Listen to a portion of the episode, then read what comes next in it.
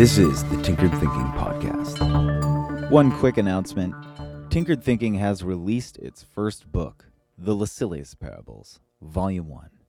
As many will know, a short story is released every Sunday, and this book is an illustrated collection of the first 50 stories released on the podcast. An enormous amount of effort and love went into this project in order to bring it to life.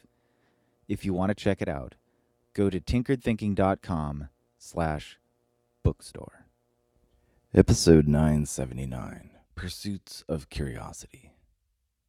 Around the world, there are so called science museums or exploratoriums that are designed in such a way to evoke an excellent amalgam of wonder and problem solving. The most famous of these is likely the San Francisco Exploratorium.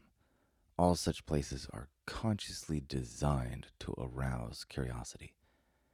This is the underrated superpower, often hibernating in each and every person. Curiosity is simultaneously the superfuel and the machine that can dig into subjects with great depth, speed, and revelation. The likely reason why it's underrated is because it's a bit unpredictable. But what's strange is how little discussion exists around optimizing for curiosity, considering the tremendous ROI that curiosity can create.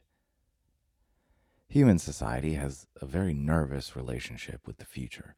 We are always trying to predict it in order to gain advantage, but also for a sense of comfort. Few things are better at producing anxiety than uncertainty, and for good reason. Our brains are prediction machines. We are constantly trying to predict what will happen. The only reason we think the coffee mug will shatter when we let go of it and it falls to the ground is because we can form this prediction based on countless previous experience and testing with similar circumstances. There is the likelihood that it may just stay where it is when released. We might find ourselves in a dream or on the International Space Station. This drive to predict has a double edged byproduct. We seek to make things predictable, and much of society's function is based on this. We form schedules not just to get things done, but also to create a predictable future. We need only wonder what percentage of the total scheduled tasks we have on deck as a species are actually productive. Chances are the percentage is depressingly low, but it would certainly be understandable considering our anxious relationship with the future. As is often said, the best way to predict the future is to create it.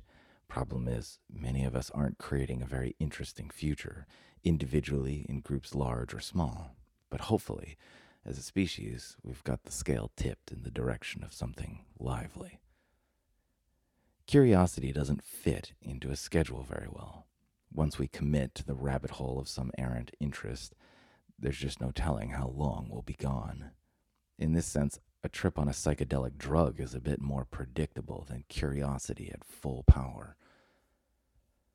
This may be the root of our problem.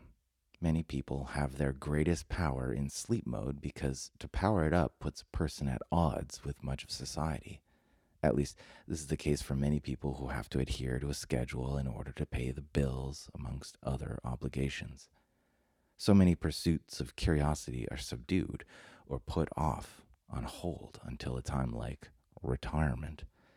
Frankly, the best reason to try and amass a great deal of wealth may simply be so that a person can finally be free to follow their curiosity. Some people get a bit lucky. The timing, composition, and direction of their curiosity is happily in sync with their culture and society, resulting in a career around their interest.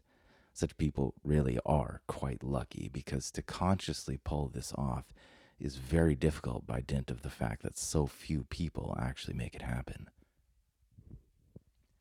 In modern conversation, curiosity is forced to take a bit of a backseat. It's a bit of a fluffy word, or at least it's treated as such. But this is because it's impossible to predict, and more importantly, its requirements are enormous. Curiosity requires a lot of time, on its own schedule, and depending on which way curiosity veers, the raw materials can be expensive. And this is all without any guarantee of a return on investment. No wonder society treats it like an ignored misfit. Curiosity quite literally doesn't fit into society's structure. Society is still quite fragile from the perspective of nurturing and benefiting from curiosity. If society were more robust and didn't need to rely on the vast mechanical cooperation of so many people, then it would be possible for more people to follow their curiosity, and society would naturally benefit from the unexpected fruits of such exploration. That being said, many of the truly wondrous inventions that we use every day and take for granted are evidence of a more robust society that can support such curiosity. Civilization has achieved a variety of upgrades through the millennia that have variously allowed for more time to explore. Indeed, it seems Mother Nature herself has been doing this.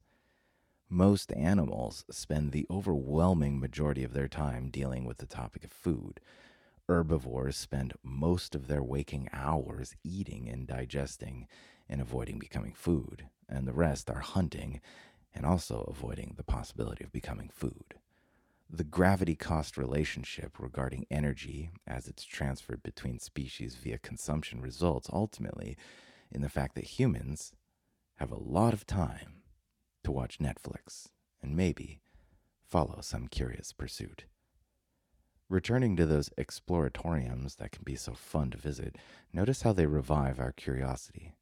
The factor of time is already somewhat handled, considering we've taken the time to actually go to the place and spend money to get in. And then the place is often as random and open ended as a forest. It seems there's a puzzle and portal scattered everywhere. It is simply unpredictable where you might go and what you might find.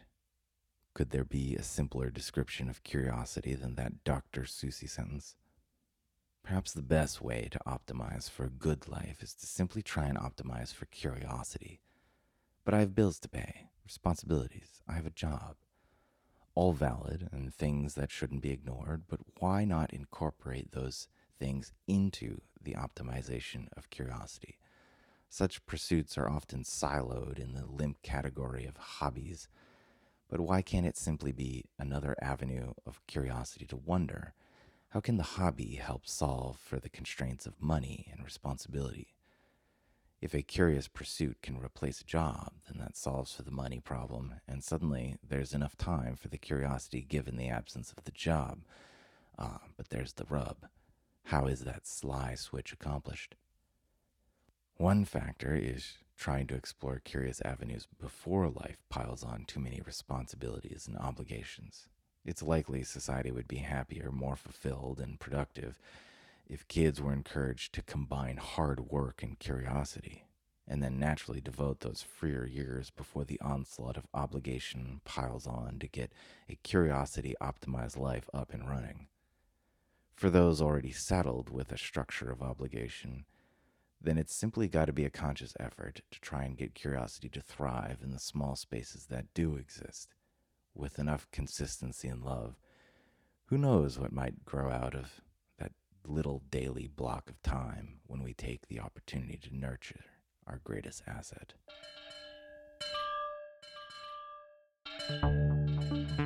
This is the Tinkered Thinking Podcast. Thank you so much for listening. If you find the Tinkered Thinking podcast valuable, there are many ways you can support it. You can review it on iTunes, you can share it on social media with your friends, you can blog about it or discuss it on your own podcast, or you can support it directly, and you can do this on the support page at tinkeredthinking.com. Both one time support and monthly subscription support options are available. Thank you for your support of the show. It's listeners like you that make all of this possible. Any feedback or questions are always welcome, so feel free to reach out. And until tomorrow, remember to be careful about the context.